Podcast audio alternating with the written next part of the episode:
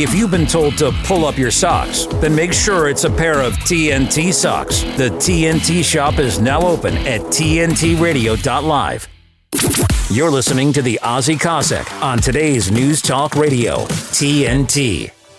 Welcome back to the Aussie Cossack Show. Well, tonight I'm on a warpath, and I invite you to be on a warpath with me because there's plenty of grievances that we have coming up to tonight's show.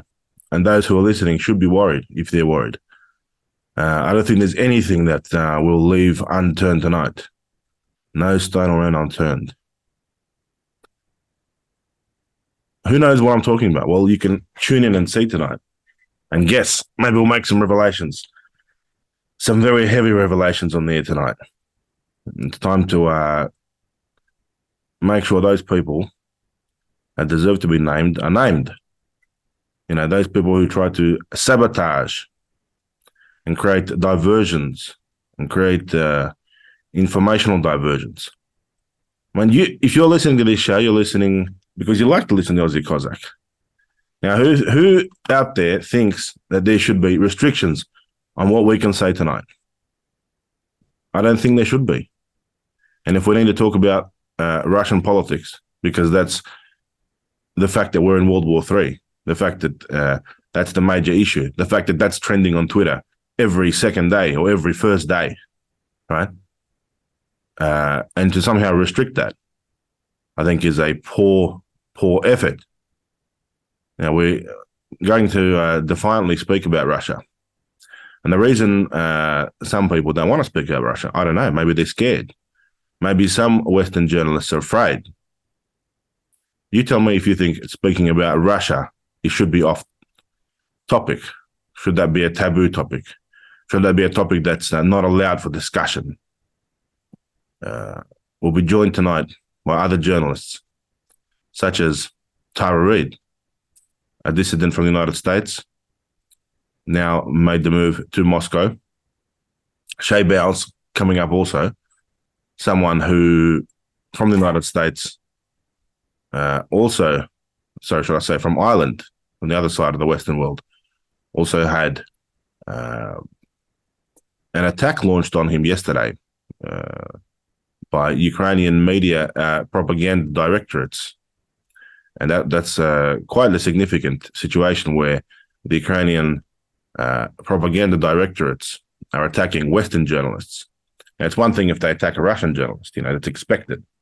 But when they're attacking American journalists, when they're attacking Irish journalists, they're crossing into territory which is um, very volatile. There's only a certain extent of attacks on free speech that even the West is willing to tolerate. So we'll be getting further to that uh, situation tonight on the air. And any any time tonight you want to uh, have your say, give me a call 1 800 670 310. You're more than welcome to. We'll talk about also uh, the Australian government's historical stance uh, on diplomatic uh, asylum, on situations and standoffs within uh, consulates and embassies which is something, of course, that I'm very interested in. And approaching the one year anniversary in two weeks' time of being held up in the Russian consulate, the question comes to mind where to and what will be the solution uh, to this situation. Uh, well, uh, that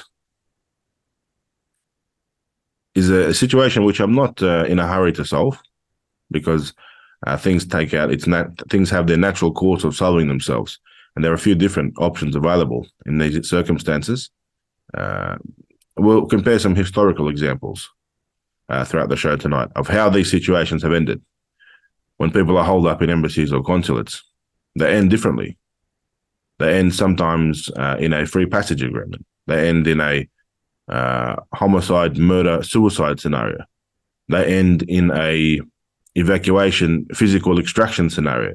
They end in a prisoner exchange deal. They end in a surrender. They end in a storming of the building. So who knows how this story will end? But uh, uh, we'll go through some historical examples tonight because uh, history has a way of repeating itself, really. And South America is an example of where these uh, diplomatic asylum hold up in the embassy consulate situations uh, historically since the uh, you know, 15, 1600s have been very common. And South American countries uh, have been more or less the basis, the illegal precedents, the euro and de facto basis for international law when it comes to viewing uh, these asylum situations or these diplomatic protection situations and how they end. There are a growing number of Western journalists who have made the trip to Moscow, who made the decision to travel to Russia. Uh, and it's just unfortunate. Many times I, I repeat this. It's just unfortunate that Julian Assange himself didn't surrender or didn't defect to a Russian diplomatic mission. It was unfortunate to be uh, dealing with the Ecuadorians, and they certainly didn't uh, have the uh, fortitude or the strength uh, or the uh, independent sovereign decision making capability to withstand the pressure from the Western powers. So, one of those dissidents who has made the move to Moscow, and it's a pleasure to welcome her to the show, is Tara Reade. Tara, good evening. Welcome to Saturday Night Live with Aussie Cossack. Nice to be here, and congratulations on your recent Russian citizenship. That was really good to see, and I'm really glad that that went in that direction. Thank you very much. I'll uh, take that. Congratulations. It's much appreciated, and I hope uh, uh, everyone uh, from the West who is seeking Russian citizenship is able to obtain it. I'm sure you've uh, made uh, some type of inquiries as well, uh, no doubt, uh, for your own behalf. Yes. Yes. Um, and, you know, Maria Butina has been um, instrumental in really helping me get settled and everything. And of course, RT, I'm a, a contributor for RT International and uh, geopolitical analysis you know because before i all this happened with uh, getting in the news about biden i was a you know, I had my law degree and studied international relations, and I've worked for the U.S. Senate, U.S. Congress, Homeland Security. So I'm very, uh, very well versed in American politics as well as geopolitics around the world.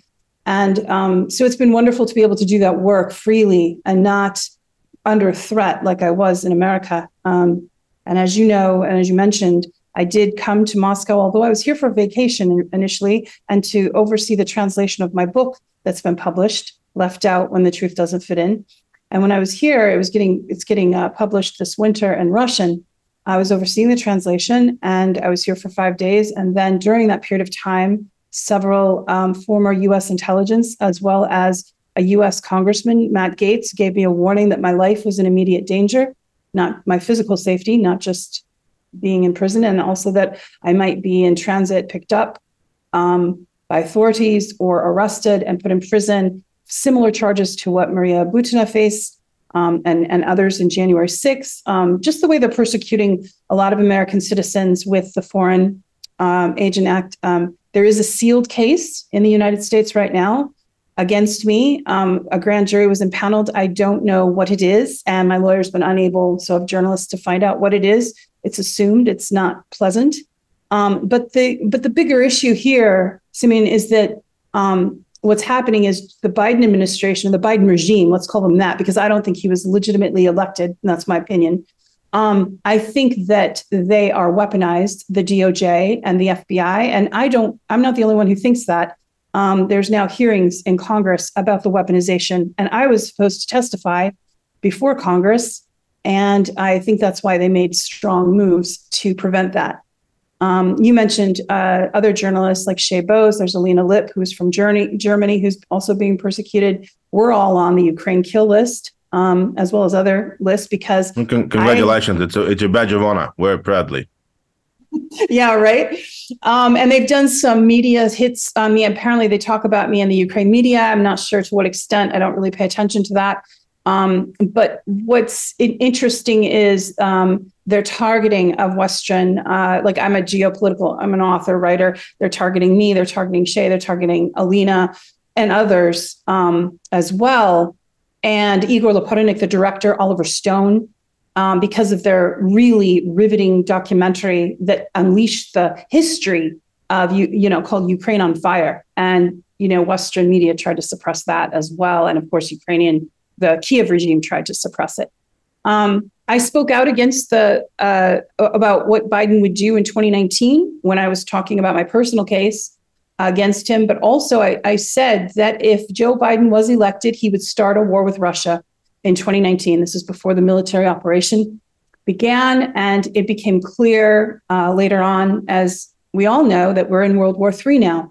Joe Biden actually did follow through because I knew the hawks and the bureaucrats that surrounded him and what their plans were. And their plans were to try to weaken Russia because it's become a powerhouse, a, a obviously a global power after the 90s. It's it rebuilt under the leadership of Vladimir Putin. And um, I can say that living here in Moscow has been the best decision I've ever made in my life.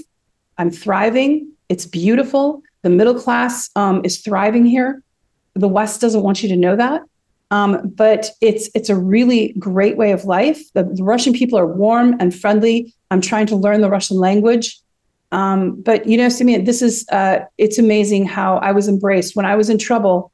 Uh, RT was there, Maria Butina was there, other Russian people were there to protect me, and the Russian Federation gave me asylum, and I will be forever grateful for their protection of myself um, and my family, and you know, by proxy, and just by taking me in uh, when I had nowhere to go, and I could have been killed or um, put in a prison, put in solitary, and left.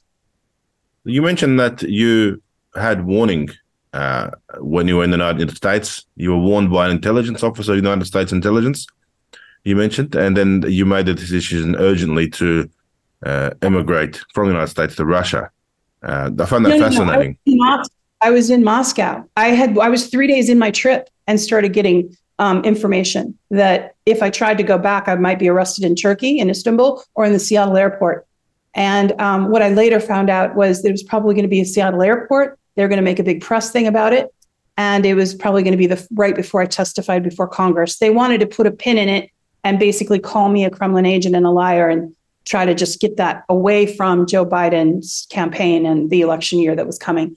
Um, how did a, how did a U.S. intelligence uh, agent managed to warn you when you were in Moscow already by that stage? It was former. It was former intelligence, so whistleblowers that I was in contact with, and um, a couple of them I can't really say they're former. You know, they're not with Associated, and one of them is well known, and I can't reveal, but they sent me a message uh, through means and said that I was in immediate danger of having an Interpol or an arrest warrant, possibly in Turkey, and said, please, you know, you have people here that will help you stay, don't go back. And so I had an what was the what was the uh, impo- impending uh, impeding charge that they were going to put to you? I did an interview with uh, Channel One with Maria Butina, and it was violation of sanctions. Even though my lawyer later found out that's not a violation of sanctions. But in the United States right now, as you know from some of the January 6 people, they can hold people up to 18 months with no charges and no access to counsel. Um, and so they didn't really need too much. They would just say, oh, she worked for RT or oh, she channel one is actually sanctioned and um, just t- start the process and then accuse me of FARA. According to my lawyer, they think the FISA hearing, a FISA hearing in the United States is when they do a hearing where they're not uh, required to have warrants to surveil you. They think that happened immediately in 2019, uh, that, that the DOJ moved as soon as uh, Biden was able to kind of orchestrate that. So they spent a lot of money and time. Um, and, you know, in the future, it will reveal like uh, suppressing the Hunter Biden laptop story, of course, and my story. But in my eyes, suppressing what happened to me and me telling the truth about my experience with Biden and the Hunter Biden laptop, that's election interference. And I think all of this and over the next year is going to be revealed as that a direct election infer- interference. And that is a loss of democracy if a sitting president can manipulate the DOJ and the FBI to, to do what they're doing.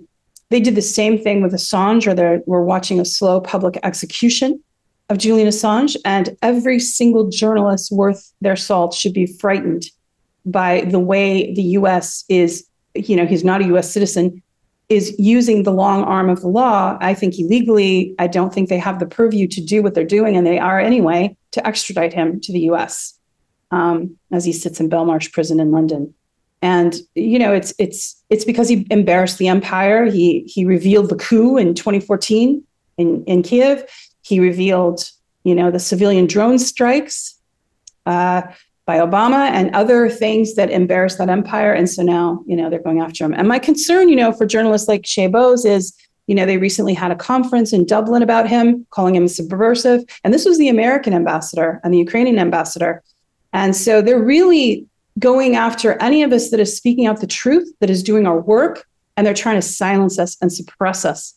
And, um, you know, all we can do is keep being loud and fighting back I have huge admiration for you, Simeon. You are standing your ground, staying in the embassy and, and getting your Russian citizenship. I just hope we can get you to Moscow soon, safely.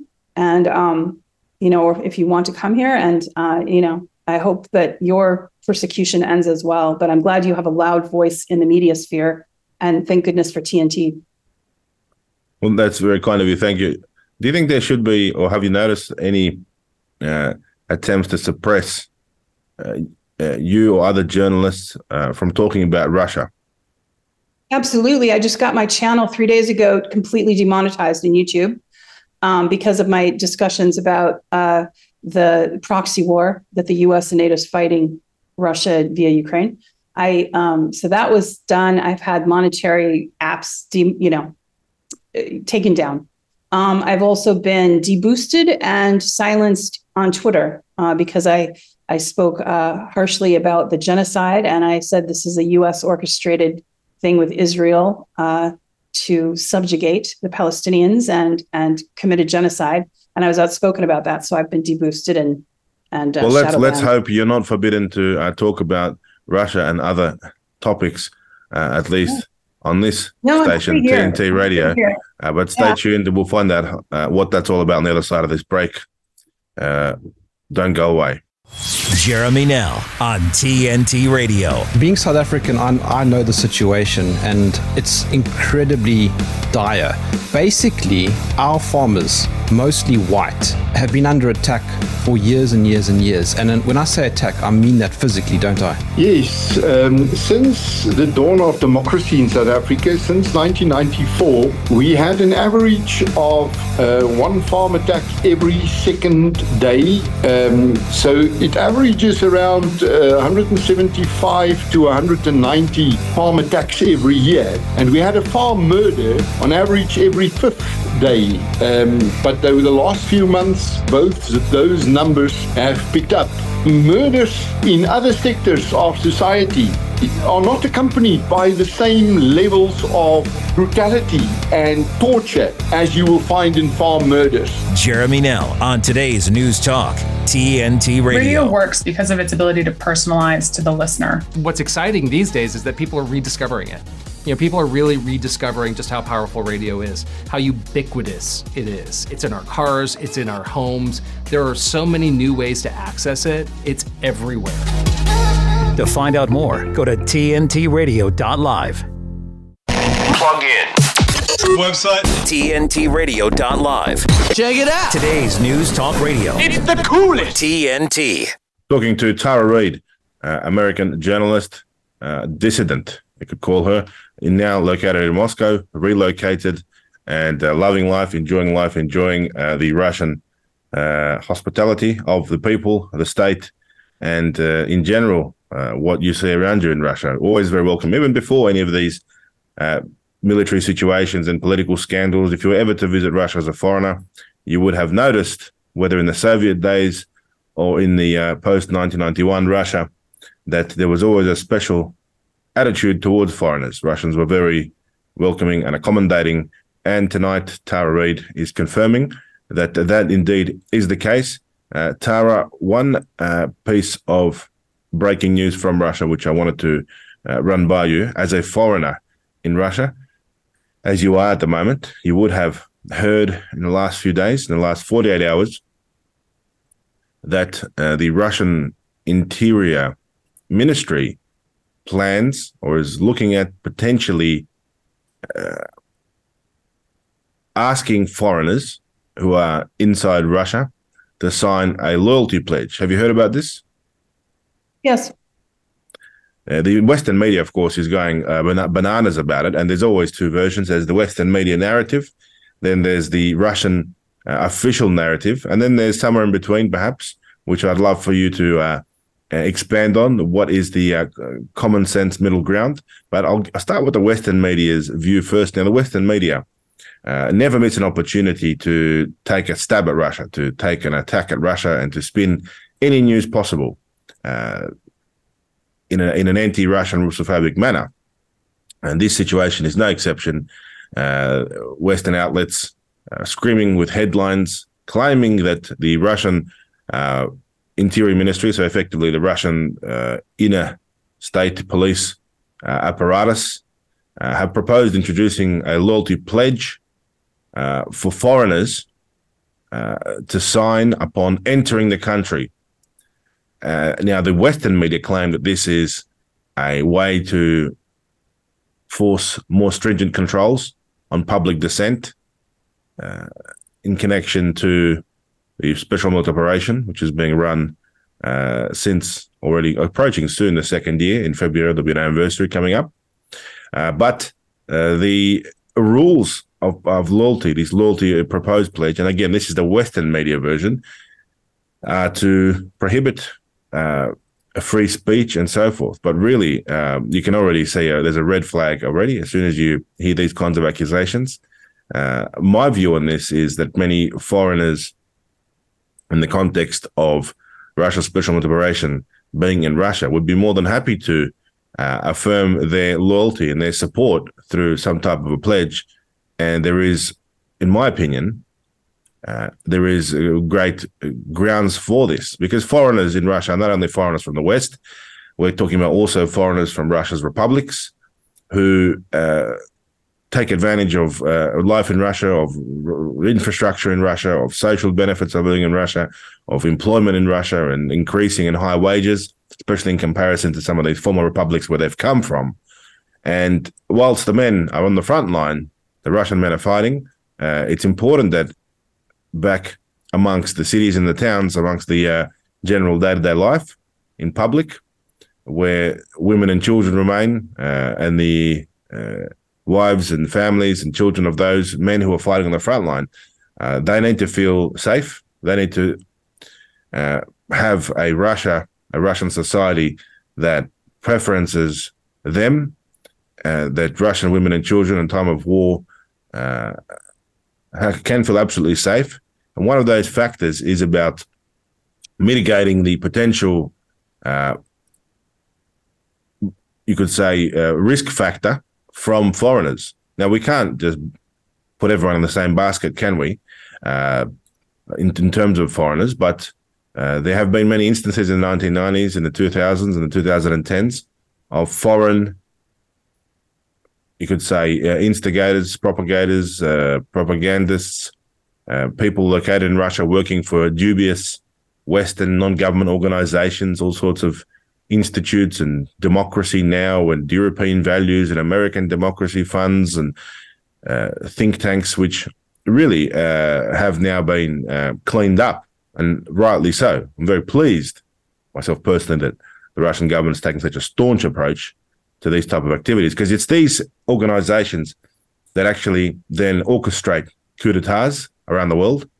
Uh, Absolutely. In, like the Soros Foundation did in Kiev. Yeah. Mm-hmm. Yeah. And, and, that's the way I interpret these foreign uh, loyalty uh, mm-hmm. agreement uh, proposed laws aimed at these type of people. Tara, what's your take? Um, I, I, agree with you completely. And and being here, I can tell you this: the Russian people are so warm and so accepting of the fact that I'm American and may not even know my full story, but still accept me just on face value, which I love. But I also, you know, hope that they have caution too, because for not for me, but for for other foreigners coming in, because I have observed um, attempts for sabotage. I mean, there, there's no question there are people here from intelligence communities that have tried to infiltrate. I think that I would have no problem signing the loyalty oath I, you know, I'm a guest in this country. I'm under asylum. The Russian Federation has protected me and given me safety. And, um, you know, would, would it make you feel more confident if you if you sign that loyalty oath? Would you feel personally at ease, or would it make you feel less comfortable? I'm neutral. I, it's whatever the Russian government would ask. I mean, when you're a guest in another country, you want to adhere to their laws and their their sovereign rule. And I can understand they're wanting that because you know they've had sabotage in the past. We are. You mentioned earlier at the top of the hour, we're in World War Three. I mean, there could be a terrorist attack from within Russia. And so they have to prevent that. They have to take preventative measures. I mean, the US does quite aggressively. Look how aggressively the US goes after Russian nationals with no background in intelligence, no political affiliations. Look at how they targeted Maria Butina and put her in prison. And she was not a spy. And that's already been revealed. And for your audience, if they're listening, if they don't want to believe just what I'm saying, look at the article, The Spy Who Wasn't Maria Butina. Just Google it. That article goes through how she was set up and basically used to um, start a case with this administrative act, the Foreign Registration Act in the United States. And then now that act is being used against American citizens um, to imprison them when they don't follow the narrative. But hers was one of the first cases, and she suffered greatly. Um, you know, you can read her book about that, Prison Diaries, um, and it's really interesting her experience. But I've heard other um, Mira Terada was also targeted and imprisoned by the American government. And you know, you have people that um, go to, I mean, Russian people that go to the United States that are treated horribly and not given justice. Now, in reverse, you know, in Russia, they're very careful. Like the people that they um, have brought forward, you know, brought into their you know, have violated the law. Like, for instance, there was a, a basketball player, she violated the law. She was carrying something that, that's illegal in Russia. Another um, is a journalist from uh, the Wall Street Journal. That journalist has been found, they found he was doing espionage. Um, and that's their finding. Yeah, yeah. So, so my my thing is, yes, there, there's right now we're in a very difficult position, but this was all, you know, the Western um, uh, media and the Western elites brought this about. They brought about creating an enemy of Russia, right? This because Russia's not the enemy. How many times did Vladimir Putin over the past like decade or more say he wanted a partnership with the United States and reached out in very sincere ways? And how many times was Russia lied to? And I'm saying this as an American. I watched it. I watched it over and over again. And when I was a low level staffer, because you you have access to rooms and things and listening to things, I was in my 20s and I heard things back then. This is right after the fall of the Soviet Union and, and when they were rising back up, but it was it was still difficult 90s, right? Um, you had Biden, these people, the same people that are in power now, saying in the back rooms, Russia will never come to power. They will never have a seat at the table globally. They they really have done everything they could to prevent it. So I fully understand Russia's position and skepticism when a foreigner enters right now and to watch. And, you know, I, I think it's it's prudent and I think it's the most important priority is, you know, your nation's sovereignty and protecting its citizens. Um, well, we, so I we, we, we, we, mentioned we mentioned that the, the, Western media has its own view on this. The Russian media has their view, and the Russian media uh, says that these this draft law, which is still under a draft law, would require foreigners arriving in Russia to sign a document forbidding, I quote, hindrance of activities of state authorities of the Russian Federation, discrediting in any form the foreign and domestic state policy of the Russian Federation, public authorities, and their officials. Uh, when that when that uh, phrase is uh, then spread around the West and the Western media, you can see how they would uh, react to that, how they would see that as being something nefarious. But from a Russian perspective, do you think that uh, foreigners like yourself, who are in Russia for the right reasons, who are in Russia mm-hmm. because you, uh, uh, let's face it, you can use the word love, love Russia. I'm sure you do. Uh, if you if you didn't love Russia, you probably wouldn't be there. And does it make you feel more comfortable when you know that um, all the foreigners around you that you meet and interact with in Moscow potentially will be people who have then signed this pledge. So there's a certain responsibility. This is about uh, a responsibility that is carried once you enter the, the Russian Federation. If even if you're a foreigner, you in effect uh, taking on a responsibility. You're not just there to party and have fun uh, there is a war going on. Russia is fighting the military industrial complexes of 50 plus countries. 50 plus countries. It's holding the line effectively. Uh, Russian men are spilling their blood, dying on the front lines. The Russian country is fully mobilized on a war footing. It's not a joking matter at all. And to forbid people from talking about Russia in such a critical time where we really are in World War Three. I mean, how can you not talk about World War Three? Now, how can you continue trying to pretend to talk about other things that are relevant, re- relevant saying, oh, you know, let's talk about, let's keep talking about climate change, or let's keep talking about COVID, or let's talk about vaccines every day, you know, for the next two years. Okay. I think the vaccine issue is pretty clear and fair enough. Everyone understands it. Uh, whereas the Russian issue is not clear. And this is where we need to talk about it. People need to hear uh, what, especially what Western analysts, what foreigners uh, uh, have to say, what Western journalists have to say. And uh, the reason for that is because the informational war is almost as important as the war on the ground. We've seen that many times. If the informational war is being waged poorly, uh, inadequately, that that affects the situation on the battlefield. And we'll talk about that later in the program with Chay Bowes, who's been the recipient of a Ukrainian government propaganda attack. But this draft legislation that the Russian Supreme Court uh, is uh, looking at now, the requirements of foreigners in Russia sort of loosely uh, mirror those requirements for Russian citizens who can be jailed for up to 15 years for intentionally spreading uh, disinformation that is seen as discrediting the Russian military uh, or the Russian government or the Russian military's efforts in the war zone. Uh, we see every week almost, or t- several times a week, traitors mm-hmm. being arrested all around Russia by the yeah. FSB. You can see raids, people getting arrested, people walking down the street, people being discovered carrying explosives or Molotov cocktails or passing on information to Western agencies or Ukrainian intelligence agencies. Because let's face it, the Ukrainian intelligence agencies is just an extension of the Pentagon now. They're just yes. a proxy of the Pentagon, completely. Uh, Mossad, yes, very much. Mm-hmm.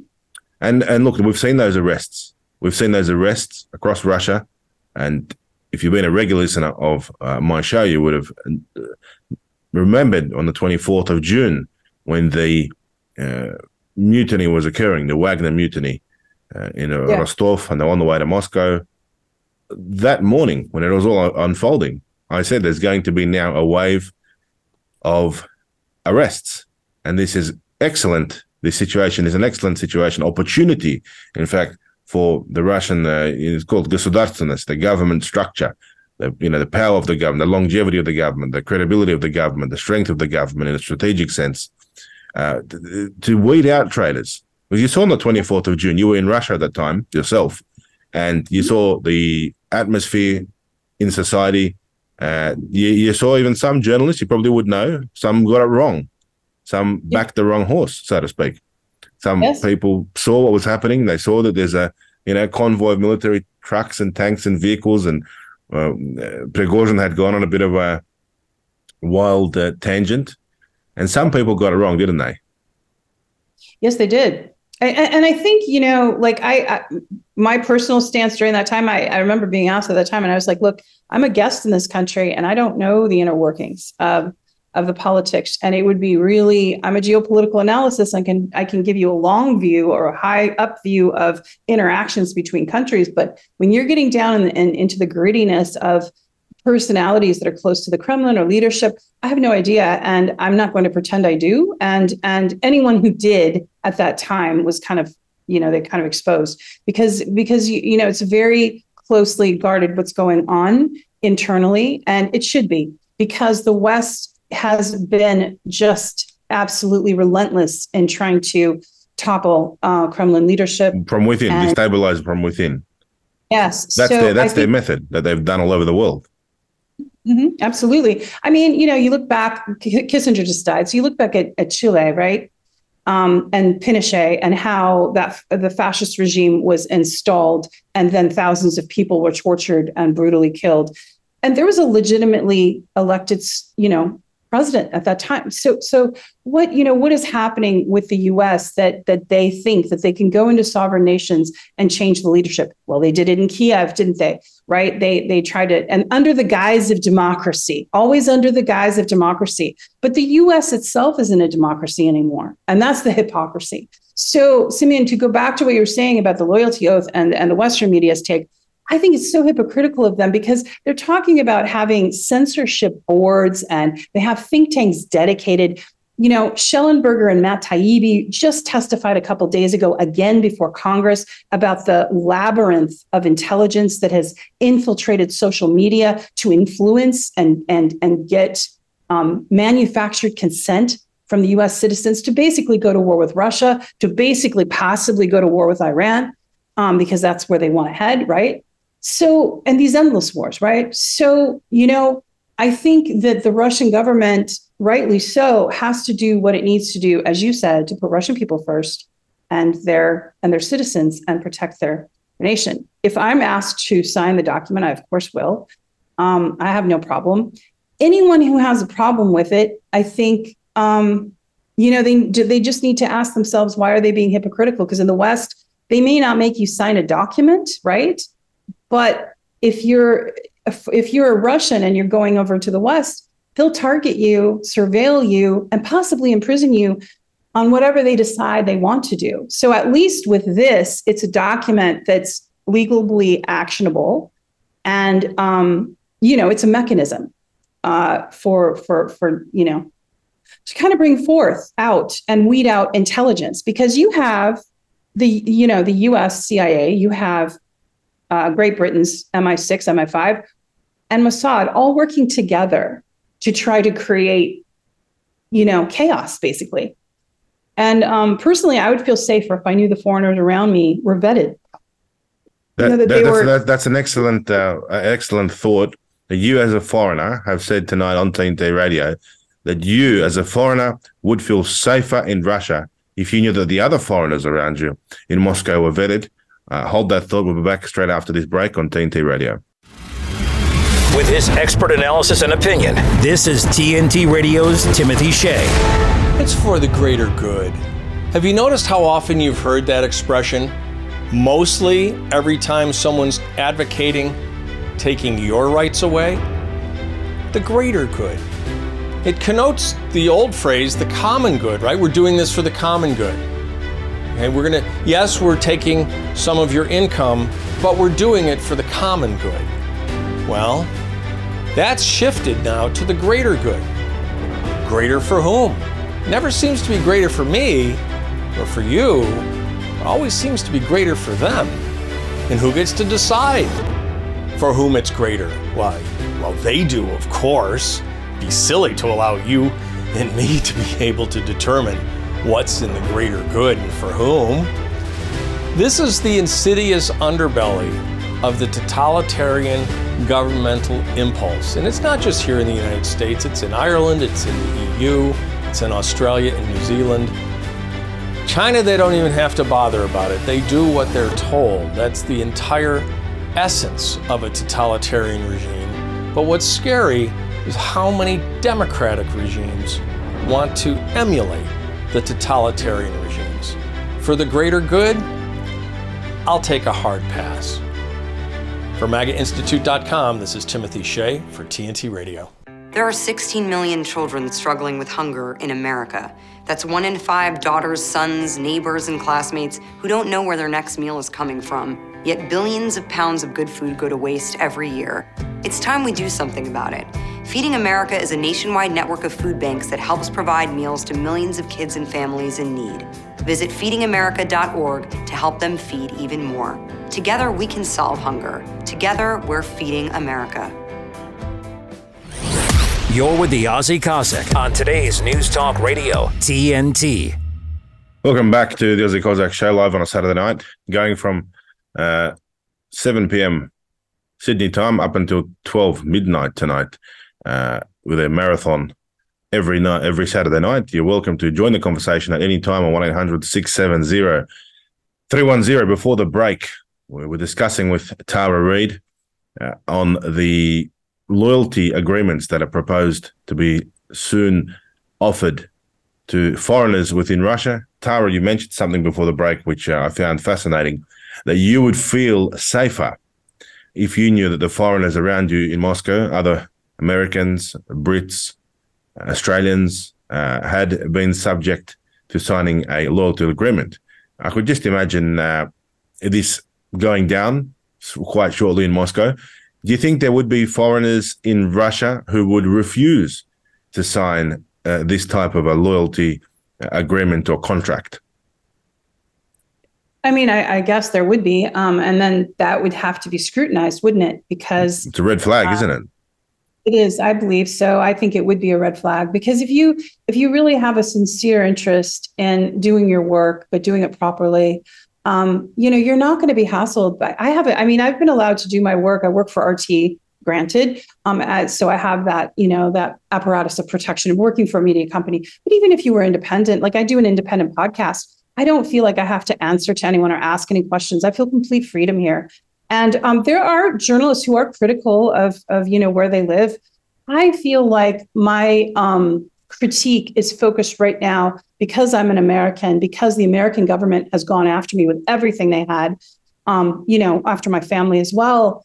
Um, you know, my critique is directed towards that and the weaponization and the way democracy has if it ever even existed has gone from the united states so so my my work is different you know, you can't speak for every individual case, but but I can guarantee you, if a foreigner's denying that they want to sign something like that, then eh, that's a that's a definite red flag, and I would look at that um, carefully. You know, I'm I'm you know, I I had been told like, why did you go to Russia? You know, you're Irish background, I'm Irish background as well. Um, why didn't you go to Ireland? Why didn't you go to? I couldn't go to anywhere in the EU. They would have handed me back over to Joe Biden on a silver platter.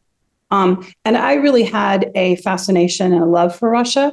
I'm not Russian. I had a cousin that was is married into a family that's Russian, but other than that, no connections. Um, and I, but I love it, and I'm acclimating here. Once I learn the language, I think it'll even be better. I'm learning about the culture, the thousand year history, the contributions to world history, and all of the propaganda that I was fed as a child and a teenager in America in the school systems has been blown apart. I mean, I got it's so different here than what I was taught. And I really want your Western audience to hear me when I say you're being lied to. You're being lied to by the Western media, by New York Times and Washington Post, not just about my case, but about, about the perception of Russia. And the other thing, Simeon, that's really amazing is how welcoming Russians are. If they hear me speak English in the street, sometimes they'll run up and say, hello, you know, and I speak a little English from school and want to practice. And I've never had anyone be hostile to me in any way. And um, I've had nothing but good experiences. And not necessarily, you know, people know who I am. I'm just someone, you know, going about my daily life. Um, but what I'm trying to say is that there's a real warmth, and you don't have the Russian government um, doing the same thing with the Russian population, trying to propagandize against the web. You really don't see that. Um, you see an openness and a love from the Russian people. And I really want the Australians and Americans and Europeans that are listening right now to hear me and and travel here, find out for yourself, and sign the oil, loyalty oath. great, a great pitch for the uh, proposed uh, loyalty oath rules. Uh, I wonder what kind of penalties will apply for those Westerners who sign the old loyalty oath deceptively, and then they then uh, break it. Because to break a written contract, if you've signed an agreement, for example, if you've signed a confidentiality agreement, perhaps even a commercial one, we're not talking about even a government level here. We're talking about, let's say, if you were a, a person who's a consultant or a lawyer and you're doing business, right? You're doing business in Moscow and you're a foreigner and you've signed a confidentiality agreement, right? For whatever company. You may work for uh, ExxonMobil, Chevron, Coca Cola, Tesla, Mercedes Benz. You know, they don't want you giving uh, their opponents, their competitors, right, at Shell, at BP, at BMW, you know, at Pepsi. Know, they don't want you giving the res- the recipe for Coca Cola, for example, right? Or the recipe, the ingredients for the Big Mac sauce. And you have to sign a confidentiality agreement, right? That's fair enough. You're protecting, uh, in a way, that brand. And if you then go against that confidentiality agreement and you've accepted money for that on a commercial basis and you've then broken the agreement, let's say you've leaked a document, for example. Let's say, for example, you've leaked a list or you've leaked some type of uh, commercial secret specifically, which you were told not to. I mean, there would be repercussions, wouldn't there? There'd be repercussions in business. There'd be repercussions in terms of your reputation. How can the, how can we deal with this person in the future? And I suppose if a foreigner remaining in Russia is able to uh, sign an agreement and stick to the agreement and keep the agreement, that would actually elevate that foreigner's uh, position in Russian society because the Russians would know, well, we can trust this person. And at a time of war, at a time of sanctions, at a time of uh, surveillance and unprecedented levels of surveillance you know, from all uh, Western governments, and I'm sure every foreigner in Russia would be a person of interest to Western intelligence agencies, no doubt. The, the first question they'll be saying is, what are they doing there? Who are they meeting with? Why are they there? How can they possibly be, you know, contributing to Putin's Russia? So from all directions, there's interest, and at least by signing a loyalty agreement or other agreement, for example, a commercial confidentiality agreement, you know, if you were going to go into business over there, it's the same thing. It gives peace of mind to those people around you to those people who are working with you. And in this instance, if it's on a government level, it gives peace of mind uh, to society. So at yes. least Russian people, the Russian population knows that, well, during the special military operation, the Russia's population is 147 million, and those uh, perhaps half a million, 500,000 foreigners, let's just say, for uh, an example, who are subject to signing a loyalty agreement, that they've signed it, I think that brings peace of mind to the local Russian people around you. And it also does a lot to build your own reputation, your own credibility. The next time you walk into a bar or a restaurant, or you get on a tram or get into a taxi, people know you're a foreigner. But then they also know, well, if you're a foreigner, but you're here, that means you've signed a loyalty agreement. Well, that means we can trust you and we can talk to you and we can talk about politics. We can talk about war. We can talk about the economy. We can talk about uh, the country's leadership in a way which would be not be compromising uh, to either party involved. Right? There's the stigma, right? Oh, foreigner. Straight away, there's of course there's a heightened sense of interest, but at the same time, people are conscious, aren't they, of that Tara? The fact that you're a foreigner. So there's a, there's a certain way they treat you. You're telling us that it comes across in a positive way, in a very hospitable way. That Russians are showing their hospitality but you you must also confirm, uh, surely, that sometimes you sense that because you're a foreigner, people are a little bit, um, you could say, um, slightly con- conservative in the way they approach your character, knowing that you're a foreigner. Am I correct?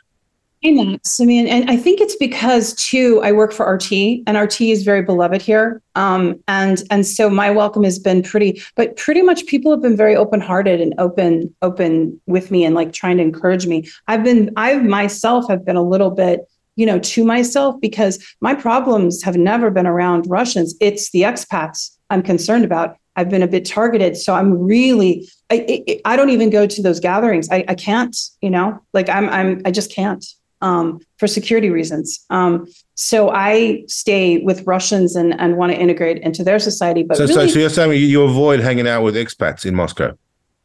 Pretty much. I mean, I know Chay. Of course, he's a colleague. He's a friend. He's he's amazing journalist. I, you know, there are people that I do. I have some close friendships, of course. But you know, yeah, I'm cautious. I've had people walk up to me while I was eating lunch, like an American walked up to me and said, started speaking English to me and said, "I know who you are. You're Tara Reade. Blah blah blah. What? Where are you living? What are you doing?" And I'm like, "Oh." You want, know, would just, you like to name this American on the air? I'm happy to name him. She she knew who I was. She heard me talking or something and recognized me and said, "You're Tara Reade." You know, and she was an unknown American here, just whatever. Maybe she was harmless. Maybe she was a good person. And I I talked for a few minutes, but I wasn't going to give her information about my life. Well, that's that, that's a typical uh, uh, American situation. I mean, a Russian wouldn't walk up to you and within 15 seconds ask you where you're living, what you're doing, and so forth. It's a little bit sensitive, aren't they? The, the you know, the, the Russian mentality, the psyche. That's not how you open a conversation. And I can see the, and yeah, it actually looks to me, uh, Tara, that you've you've probably taken on a lot of the Russian mentality in the short time that you're there. You've become a sort of you're being uh, Russified. The Russification process is underway And this uh, American lady that came up to you and asked you these uh, questions in an imposing way, uh, that's the type of people. It sounds like that, that the Russian government is wanting to require to sign these loyalty agreements. But again, my point is that if Russians around you know that you are a, you as a foreigner have signed a loyalty agreement, basically a contract, a contract with the government, a contract of loyalty, uh, yes. this uh, you know that also actually it's interesting that upon entering Russia, foreigners would also legally required to refrain from propagandizing non-traditional sexual relationships. Uh, the, the draft legislation said. So not only is it on a political uh, and on a uh, war and peace and government area, this uh, agreement, this also covers uh, the propaganda of non-traditional relations. And just for our listeners and viewers who are freaking out, and for the uh, Western media who are going to no doubt exploit that uh, aspect of this loyalty agreement, we'd like to confirm for our viewers that doesn't mean that the Russian government cares or is interested or is uh, cracking down or scrutinizing per- people's uh, activities in the bedroom or behind closed doors or whatever. There all sorts of people have all sorts of preferences, right? Uh, what it what it does mean is that the propaganda that's the key word the propaganda the public displays well you know when for example when you're in Manhattan or you're in London or you're in Melbourne wherever you are and you you know you're with your family and your kids and there are uh, two people of the same gender in an inappropriate way in a public display of intentional public grandstanding, uh, showing affection or some type of intimacy in front of children. Well, that I agree should be illegal. It should be illegal. And that's what the Russian laws are about. I wanted to interject here because this is really an important conversation because this is, I think, the West is having a war against religion, against Christianity. I, I really truly believe that. Look in Kiev how they've banned the Orthodox Church and gone after monks and nuns in an unprecedented way. Now, you know, I come from Irish Catholic background. I, am not practicing. So, uh, you know, I'm not coming from any kind of bias. I'm just, I'm telling you what I observe as a geopolitical anal- analysis that, that the, the West is really doing a war on social um, you know, on this social issue. So I don't blame the Russian government for wanting to protect children because that's what this is about. It's about protecting children. It's horrible. Like in Seattle, where I had just come from, they had a parade with people naked, little children there. I mean, there were, you know, and, and I mean, I have nothing, you know, I'm not a prude, I'm not like whatever, but but when you have little children and a parade and a public parade, they, you know, you don't have that in in in people's faces because you different people have different beliefs, Muslim, Orthodox Christian, Catholic, whatever it is, or or maybe just not religious, but just not wanting your children to lose their childhood, Muslim, Orthodox Christian, Catholic, whatever it is or or maybe just not religious, but just not wanting your children to lose their childhood that that early. I, so I really think it's important that we put a stop to the nonsense, this this kind of sickness that's taken hold of, in my opinion, of American culture lately, and you know, lifting up probably 0.001% of the population that really has no bearing and i think is done as a distraction from all the economic woes that are happening in the united states is to, to look over here instead of looking what's going on. So so really i see that part of it as necessary because of that infiltration by the west that happens to other countries like what they're trying to do the wokeness to, to other european countries. It's really unhealthy and attacks the family. No, Reed, I fully agree with you that the, the presidents should take uh, in protecting children, in protecting children, maintaining their uh, innocence and giving them an opportunity to enter the world and grow up without being influenced or indoctrinated by unnecessary adult concepts, which are in large even inappropriate for adults on a public level. Keep it in the bedroom and uh, be tasteful, don't be disgraceful, have shame where shame is necessary, and that's the difference. Uh, Russians have a conscience. They have a sense of uh, of pride and dignity. That's what pride is. Dignity. That's what it is. Whereas the West is just uh, degrading itself and going down uh, the garden path into more lunacy.